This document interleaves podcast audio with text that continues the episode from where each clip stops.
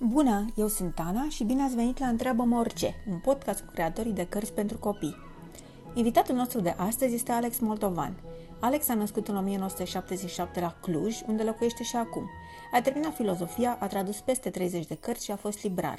În 2016 a publicat la editura Arthur primul său roman pentru copii, Olguța și un bunic de milioane, primul din seria Olguța, care a ajuns acum la a treia carte. A scris de asemenea o poveste pentru copii mai mici, băiatul care se putea mușca de nas. Am vorbit cu Alex despre scris și traduceri, librării, cum să-i apropiem pe copii de cărți și, desigur, despre TikTok, unde puteți să-i dați și voi un follow. Întreabă-mă orice este un podcast produs de Librăria pentru Copii Asteroidul B612 și face parte din misiunea noastră de deschide orizontul celor mici prin intermediul poveștilor. Alex, bine ai venit la podcastul nostru. Este primul pe care îl înregistrăm prin Zoom, pentru că tu nu locuiești în București și asta este. Încă nu ne-ai vizitat la librărie, dar cu prima ocazie te așteptăm. Uh, astăzi invitatul nostru este Alex Moldovan, după cum știți deja. Alex este foarte popular în librăria noastră în care nu a fost niciodată. Este tatăl Olguței. Îți place să ți se spună tatăl Olguței sau ți se pare așa patronizing? Da, nu, mi se pare ok. Adică deja m-am obișnuit cu sintagma asta și cred că am început să folosesc și eu, din păcate. Ca să știi cum să, cum să te prezinți. O să da. încep prima întrebare pe care o pun totdeauna tuturor. Întrebarea este, de câți ani te simți? Nu te întreb câți ani ai, pentru că știu câți ani ai, dar de câți ani te simți? Da, în primul rând, mersi mult pentru invitație. Mă bucur mult și abia aștept să, să ajung în librăria voastră fizic. Și să, noi, da. Să le văd acolo pe, la fața locului, decât să mă simt de vreo 13 ani, sincer. Chestia asta am spus-o în repetate rânduri până acum, pentru că asta e chiar vârsta pe care mi-o simt cumva, vârsta mentală. Cred că m-am mm. oprit la un moment dat din evoluție sau, mă rog, din involuție, depinde cum privim lucrurile. Și am rămas cumva pe la 13 ani și cred că asta mă ajută cumva și la a scrie niște cărți care pot fi înțelese poate mai ușor și mai rapid de niște persoane în vârstă de 13 ani. Așa este. Cum ai ajuns tu scriitor? Pentru că știu că tu ai început să scrii de când cu trofeul Arthur, dacă nu mă înșeală memoria, cel puțin așa spuneai în alte interviu. Povestește-ne puțin cum ai ajuns, de unde erai până acum, până unde ești acum.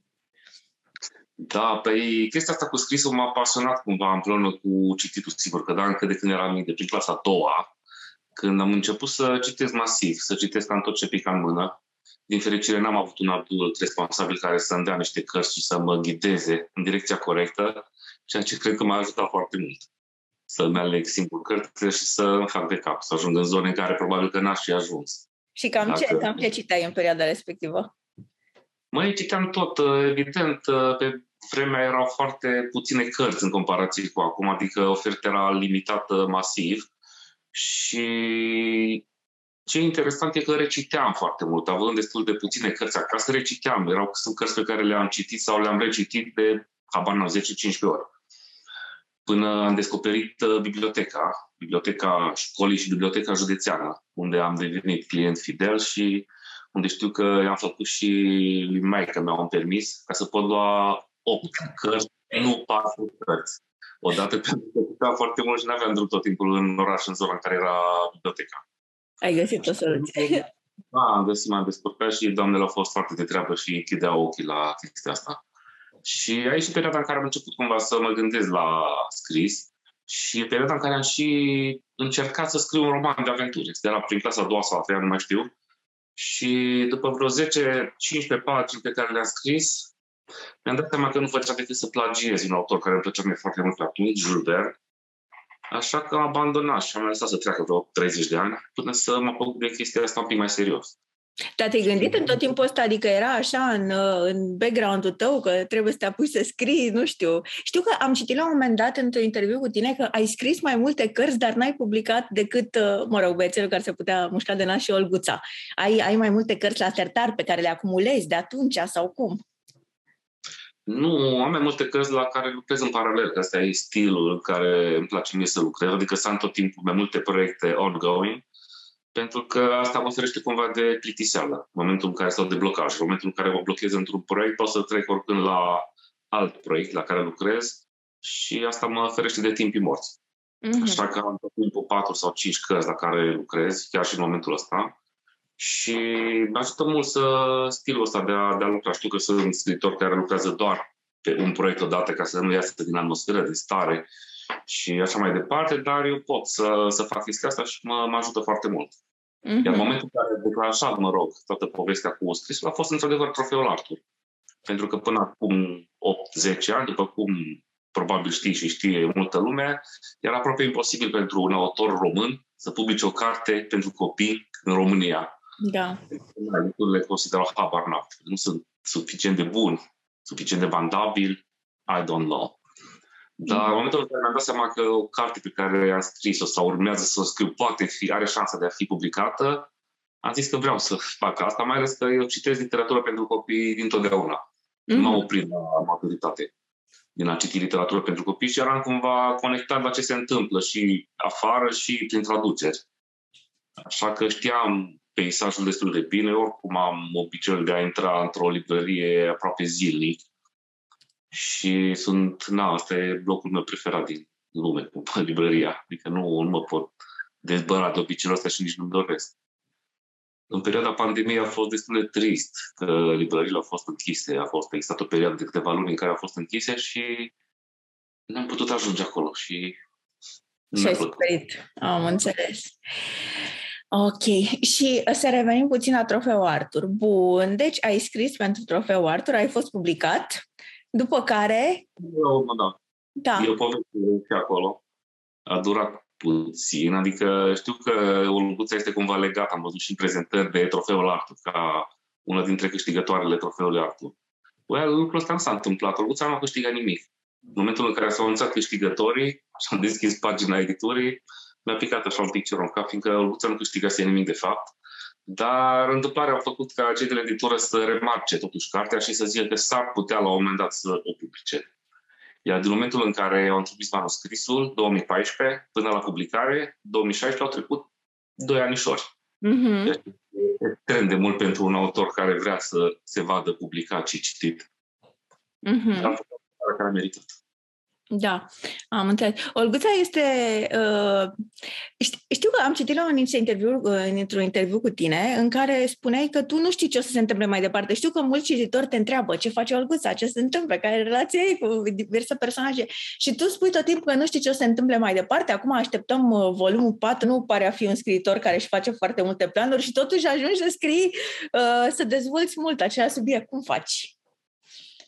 Da, mai sincer, m-am gândit la absolut nimic când am scris Olguța. Singura mea idee era să scriu o carte pentru copii pe care mi-ar fi plăcut să o citesc și eu la vârsta cititorilor ei. Așa că nu am gândit o trilogie, nu am gândit uh, nicio formă de serie. Mi-ar fi plăcut, am și pus acolo la sfârșit un va urma, la sfârșitul primul volum, în momentul în care am trimis cartea la editură, dar nu aveam în gând niciun plan, nu știam ce va urma. Și cumva lucrurile s-au întâmplat de la sine. După primul volum am avut un feedback foarte bun de la cititori. Mm-hmm. Am primit o madă, o madă de mesaje de la copii care au citit-o și le-a plăcut, așa că asta a fost un imbold foarte puternic pentru mine să continui. Și am zis-o și o repet, o să mă opresc din scris la Olguța în momentul în care să mă plictisesc eu de ea, pentru că în momentul ăla e clar că și cititorii se vor plictisi. Dar în niciun caz nu va fi o serie de gen pisicile războinice sau jurnalul puști pentru că nu am atâta energie și mă plictisesc. După cum spuneam, am nevoie tot timpul să schimb un pic mediul și să schimb subiectul. Da, și totuși reușești să lucrezi fără neapărat un plan. Da. Eu sunt un pic modest așa în ceea ce îmi propun și le iau lucrurile așa pas cu pas. Câte un volum pe rând, așa că nu îmi fac planurile de dinainte, deși m-a ajutat foarte mult în momentul în care aș ști exact ce se întâmplă în fiecare capitol și de la început până la sfârșit, ar fi mult mai ușor pentru mine să scriu. Dar nu, am încercat să fac asta și nu e ieșit deloc. Adică am schimbat în asemenea hal planurile încât e ca și cum n-aș fi avut niciun plan. Pentru că tu participi foarte mult, așa, adică și pentru tine este foarte distractiv să, să descoperi cumva povestea Olguței, cel puțin așa. Exact, să mă adaptez la stările mele din momentul ăla, să nu fac planul de astea pe viitoarele 15 volume. Tu ești foarte apropiat uh, de cititorii tăi. Am văzut că ești foarte prezent în social media, ești prezent pe TikTok uh, acum și, by the way, dacă nu urmăriți pe Alex pe TikTok și și pe noi, pentru că ne-am făcut și noi conte și avem mult mai puțin follower, dar nu se știe niciodată, uh, puteți să-i dați follow. Um, cum um, cum privești chestia asta? Adică ți se pare cumva că e un lucru pe care trebuie să-l faci ca autor ca să-ți promovezi cărțile sau îl faci din plăcere? Cum? Care e relația ta cu, uh, cu publicul care te citește prin social media? Nu, nu trebuie să faci nimic. Trebuie să faci asta dacă vrei să o faci, dacă te pricepi. Adică nu cred că este rolul autorului să-și facă un marketing de ăsta furibund. Dar dacă te pricepi, dacă îți place, cum îmi place mie, am mai făcut chestia asta și înainte, uh, mi se pare ok. Dar nu este o regulă. Nu recomand neapărat autorilor să se autopromoveze, să fie neapărat prezenți. Autorul trebuie să scrie, asta ar fi, asta ar fi jobul lui. Și faptul că sunt eu prezent pe rețelele de socializare are legătură doar cu faptul că mie îmi place să pierd vremea pe acolo și, cum spuneam, mă plictisesc foarte repede. Mm-hmm. Așa că am nevoie tot timpul de distracții și de lucruri pe care să le fac. Și, na, da, mi-am făcut în, la sfârșitul anului, mi-am făcut cont pe TikTok și am reușit să strâng deja vreo aproape 4.000 de followers. Și e foarte, foarte interesant. Mi-am dat seama că 90% dintre cititorii mei sunt acolo, pe TikTok. Da. Mm-hmm. de asta mi s-a părut cumva fair din partea mea să mă duc acolo să văd ce se întâmplă cu ei, cum văd ei problema, cum văd ei cărțile, ce mai citesc. Și mi se pare cumva doar din curiozitate ar trebui orice om care are de-a face cu copii, fie că e, mă rog, profesor, scriitor și așa mai departe, să intre un pic acolo să vadă care este mediul în care se învârti zilnic. Mm-hmm. Uh, da, asta presupun că are un efect asupra succesului cărților tale, adică sunt uh, din, tocmai pentru că tu ești prezent acolo și pentru că vorbești cu publicul, ei sunt uh, evident mai încurajați să te citească, nu? Și să-ți dea... Uh... Da, sunt convins de chestia asta. Crezi că, crezi că un autor poate să supraviețuiască în ziua de azi uh, închis într-o peșteră fără dialogul cu publicul și fără internet și așa mai departe, fără prezența asta foarte constantă? Băi, după cum spuneam, de prezența asta ar trebui să se ocupe mai degrabă cei care se pricep, adică oamenii de la marketing, de la editură, și da, cred că poți să stai și închis în peșteră, poți să stai închis în blocul tău, în apartament și să scrii dacă asta ți se potrivește cel mai bine și asta îți place să faci. Eu chiar cred că oamenii trebuie să facă lucruri la care se pricep. Pentru că dacă faci lucruri la care nu te pricepi, e posibil mai mult să strigi decât să, să ajuți. Da, da, așa este. Primești, tu faci foarte multe live-uri, am văzut. Ți se pare că, știu că tu te întâlneai mult cu copii înainte de pandemie, te aveai întâlniri live foarte mult cu copii și acum ai întâlniri în continuare, dar mai mult online, cred. S-a schimbat, se schimbă dinamica în fel, adică avantaje, dezavantaje, cum, cum vezi situația asta? Cum preferi să te întâlnești cu ei? Îmi plac foarte mult întâlnirile live, adică întâlnirile astea față în față, în clasă, în școală și așa mai departe. Dar, na, prin intermediul tehnologiei am reușit să ajung la copii și la clase de copii la care cu siguranță n-aș fi ajuns niciodată în cele mai diverse locuri și colțuri ale țării. Uh-huh. Și da, asta cred că o să rămână chiar dacă pandemia se va sfârși și nu vom pieri într-un război nuclear în următoarele două săptămâni, chestia cu zoom-urile și cu întâlnirile online cred că o să rămână, pentru că e foarte ușor pentru, pentru un autor să ajungă așa la cititori. Uh-huh. Și tot mai mulți profesori fac asta, deja și-au dat seama că se poate și am, pur și simplu, am, într-adevăr am foarte multe întâlniri, am programul pe următoarea lună destul de booked, așa cu întâlniri și tot încerc cumva să nu-mi aglomerez ziua, pentru că e destul de obositor să faci întâlnirile astea cu, cu cititori, adică te se ia așa de energie. Pentru că da. acolo întrebări, discuții, e foarte, foarte interesant, dar eu îmi dă un boost de, de energie întâlnirile astea și îmi place. Care sunt uh, cele mai uh, neașteptate, să zicem, uh, curiozități pe care le-ai primit referitor la tine, la Olguța, la... sau la alte mhm. persoane? Da, păi întrebarea cea, mă rog, chestia cea mai des întâlnită este puteți să spuneți bună Alisa? Puteți să ah, spuneți ah, okay. da, asta e pe locul întâi la, la chestii previzibile. În rest, întrebări legate de cărți. Copiii au nevoie de foarte multe recomandări. Cred că asta mi se cer cel mai mult. Poți să recomand o carte pentru 11 ani, poți să recomand o carte pentru 13-15 ani. Uh, pentru că nu prea ai cine să facă asta. Mai ales că, na, o soluție este sigur că da, să intri într-o librărie și să vorbești cu un librar, numai că știm perfect care e situația. Da, da exact. Întregi în care nu există librării fizice. Da. Și foarte greu să faci asta și nu, pur și simplu nu știu, nu au un sistem de ghidaj care să le arată, mă rog, care care sunt cărțile care merită să fie citite, așa că se ajută cumva între ei și asta e o cale foarte, foarte bună, zic eu. Mm-hmm. Dar asta pe, pe locul întâi, cred că, la ce își doresc ei să afle de la mine, adică să le dau recomandări de, de cărți. Am înțeles. Apărea volumul 4 din Olguța. Asta vrem, asta vrem cu toții să aflăm. Da. n-am și nu, nu știu ce se întâmplă. Dar lucrezi, lucrezi la volumul 4 acum. Nu. Ah, ok. Lasă-ne să credem că lucrezi, măcar știi, cum zicea Disclaimer, în solul fertil al imaginației. da, exact, undeva acolo e volumul 4. În opinia ta de scriitor și de uh, persoană, de adult foarte implicat în dialogul ăsta copiii, copiii citesc sau nu citesc în ziua de azi? Da, chestia asta o spun de obicei adulții care nu știu ce fac copiilor. Uh, eu cred că copiii citesc acum mai mult decât au citit în ultimii 60-70 de ani. Adică eu știu foarte bine cum se citea pe vremea mea, pe vremea noastră și nu era chiar așa roz situația. Adică totuși trebuie să ne gândim că copiii de atunci sunt adulții din ziua de astăzi și connect the dots. Da, deci exact. Deci nu chiar așa de mult cum se cum spune legenda, iar acum pur și simplu sunt, știu că nu în toate zonele și cu precădere în mediul urban se citește foarte mult. Adică știu copii care citesc, știu ce cărți preferă și știu în ce măsură bibliotecile părinții, mă rog, celor care își permit să, să facă asta, sunt pline de cărți. Și sigur că da, în zonele, mă rog, rurale, pe la țară și asta ajunge mult mai greu cartea și e mai dificil.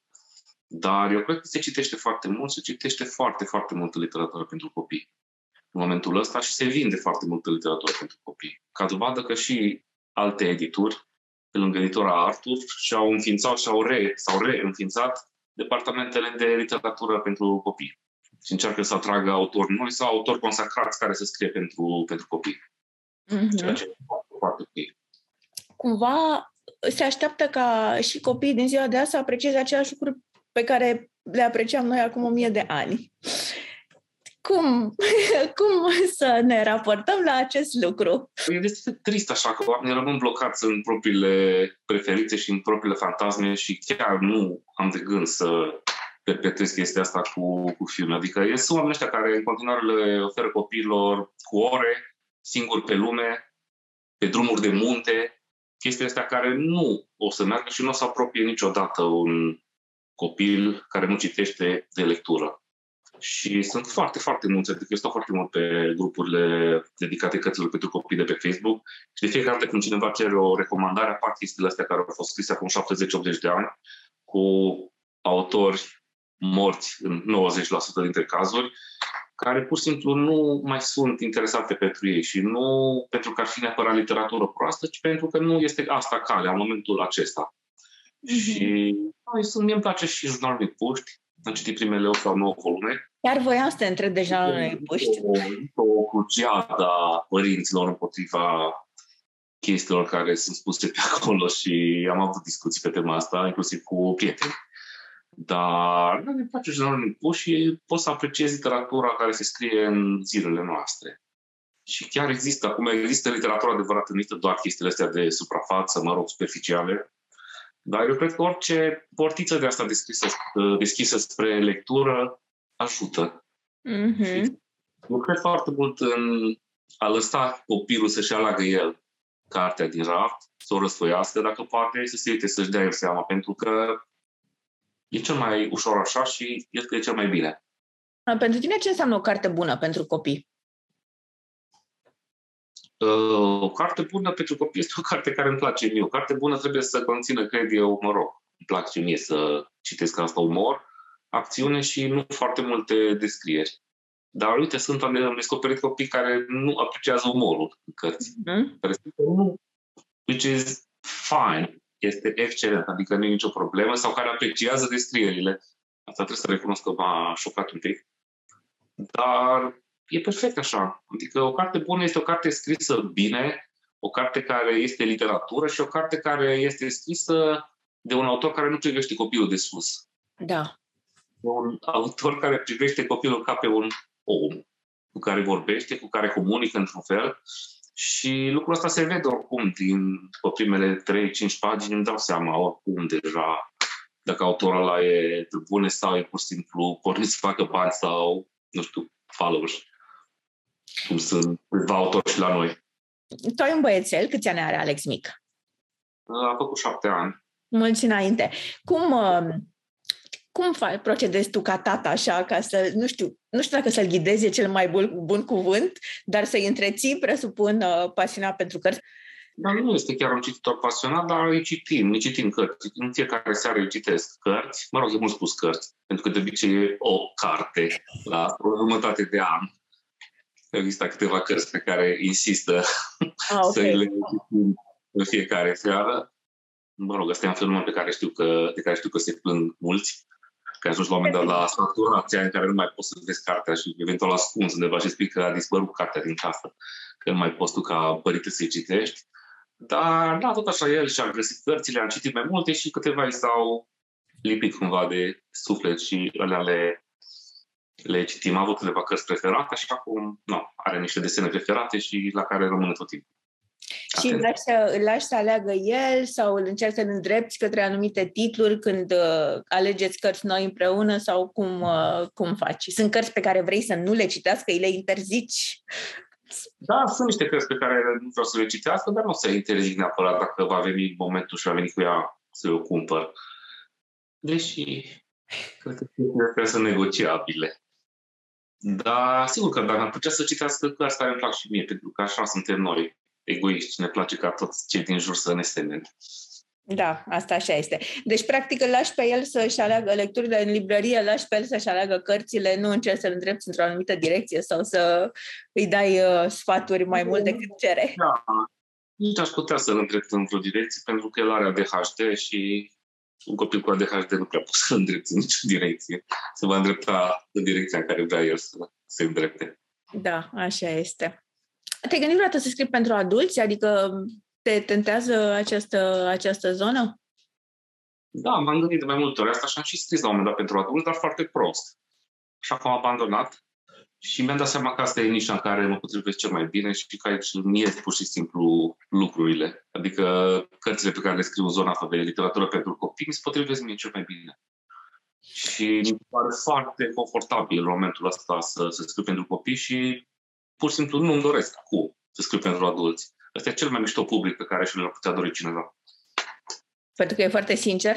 E foarte sincer, e foarte direct, uh, nu e deloc plictisitor. O întâlnire cu copiii cititori este întotdeauna mult mai interesant decât o întâlnire cu adulții cititori. Știu că am fost la ambele. Adică sunt de cititori cu mintea deschisă, care au între 10-14 ani, când încă lucrurile sunt posibile și, și nu sunt blazați. Și asta e fenomenal. Adică mi se pare fantastic. Crezi că e mai greu sau mai ușor să scrii pentru copii versus adulți? Depinde doar de cel care scrie și cât de mult vrea să se implice, cât de autentic e. Nu cred că putem face comparații de astea. Depinde foarte mult de... Sunt autori care scriu mai greu, autori care scriu mai ușor. Și de ce te întreb? Pentru că eu aud de foarte multe ori în jurul meu, a, vreau și eu să scriu o carte pentru copii, ca și când ar fi cel mai simplu lucru din lume, știi? E mai greu sau mai ușor. Exact la fel de greu ca scrie pentru adulți. Adică nu este nicio diferență. Pentru mine, cel puțin. Te-am urmărit pe Goodreads și am văzut că citești enorm de mult. Când apuci să citești? Da, anul trecut am avut o perioadă foarte bună pentru citit, pur și simplu mi s-a deschis așa apetitul. Am perioade în care citesc foarte mult și perioade în care nu citesc aproape deloc. Și anul trecut a fost o perioadă, am citit aproape 100 de cărți, doar că n-au unele erau foarte mari, dar am citit destul de, am citit mult. Și încerc să-mi găsesc în fiecare zi timp, seara de obicei citesc, înainte de culcare, dar, na, depinde foarte mult de programul de peste zi. Sunt zile în care, pur și simplu, mă prăbușesc seara pat și that's it. Și sunt foarte multe zile în care lucrez până târziu și nu apuc să, să citesc. Zilele în care, mă rog, seriile în care, în care scriu. Mm-hmm. cu scrisul că, na, un scriitor din România trebuie să facă vreo trei joburi ca să ajungă la un nivel acceptabil. Și e foarte puțin timp pentru asta, insuficient pentru câte proiecte am începute, pentru câte cărți am începute și pentru câte idei mai am. Și ce fel de cititor ești? Adică ești genul care ia o carte și o, o termină no matter what? Genul care dacă nu e prins în prima pagină o abandonează? Cum, cum tratezi chestia asta? Uh, nu duc o carte la sfârșit dacă nu-mi place, dacă îmi dau seama că nu se potrivește pentru mine. Uh, sunt cărți care pur și simplu nu sunt neapărat niște cărți proaste, dar nu mi se potrivesc. Adică nu sunt scrise pentru mine și le las deoparte. Merg mai departe și de obicei am vreo, am cam 3-4 cărți pe care le citesc în paralel. Mm-hmm. Pot să mhm. fac asta și am văzut pe contul tău de TikTok, unde te-am stocărit, că una dintre cărțile care la noi cel puțin e foarte populară și mie sincer mi-a plăcut, dar tu ai zis că este așa foarte overrated, de asta am înțeles, este Băiatul Cârtița, Vulpoiu și Calul, despre care ai zis că este foarte plictisitoare. De ce? Pentru că mi s-a părut așa o super încălzită de aforisme și citate înțelepte din... Așa e o copie a varianta din zilele noastre a Micului Prinț. Da. Cum? E o carte care nu e pe gustul meu și... Care este, care este cel mai frumos compliment pe care l-ai primit vreodată de la un cititor de-al tău? Că am reușit să vorbesc pe limba publicului meu. Adică că se înțelege foarte bine ce vreau să spun. Se pare că asta e o problemă. Cărțile pentru copii, că nu prea înțeleg copiii. Adică se vede se vede cine, cine, cine vrea cu adevărat să, să comunice cu ei și cine nu. Crezi că ăsta este, nu știu, secretul succesului, ca să zic așa, pentru, pentru seria cu Olguța? Adică ce o crezi că o face atât de, uh, atât de populară? Uh, faptul că am încercat să fiu autentic și să nu tratez copiii ca pe niște copii neapărat, ci ca pe niște oameni. Și să vorbesc despre probleme și despre lucruri care pot preocupa și copiii și adulții în același timp. Cu părți mai plăcute, mai puțin plăcute, cu personaje care nu sunt 100% pozitive, cu personaje care nu sunt 100% negative, ceea ce pe mine mă enervează foarte, foarte tare la o carte. Adică încerc să transmit un faptul că lumea e diversă și că lucrurile sunt întotdeauna ceea ce par. Da, și... Da, mi se pare că lucrul ăsta este important și cred că a fost înțeles de copii. Deci mi se pare fantastic. Wow, este un personaj pierdut în lume care încearcă să se descurce, ceea ce cred că încercăm de fapt cu toții, sau cei mai mulți dintre noi. Care crezi că este, nu știu, cea mai mare greșeală sau cel mai mare eșec pe care l-ai făcut odată în cariera ta și din care ai învățat ceva și ce ai învățat? Uh, să vreau să fiu prea deștept.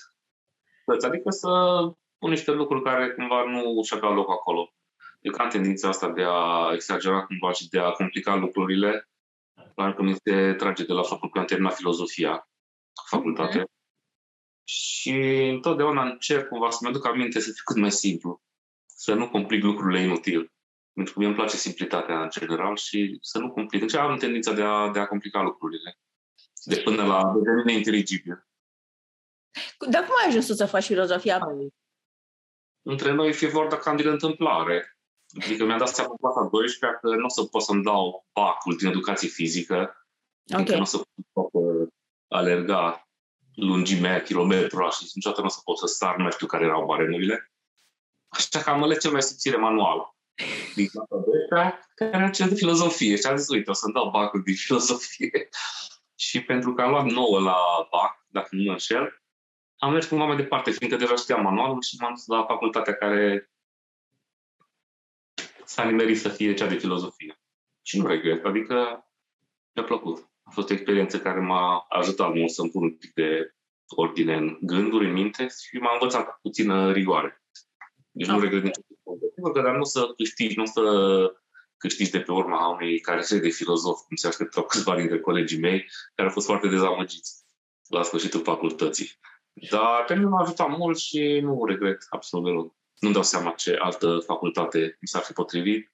N-am avut gândul de astea de mică să devin medic, avocat, alpinist sau așa mai departe.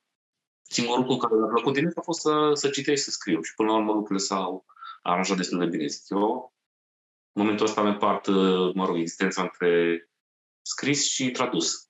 Asta este jobul meu principal, traduc foarte mult, de vreo 15 ani, cred că. Și na, în ultimii șapte opt ani am tradus aproape exclusiv literatură pentru copii, pentru Arthur. E altfel de a citi când traduci, adică versus de a citi de plăcere.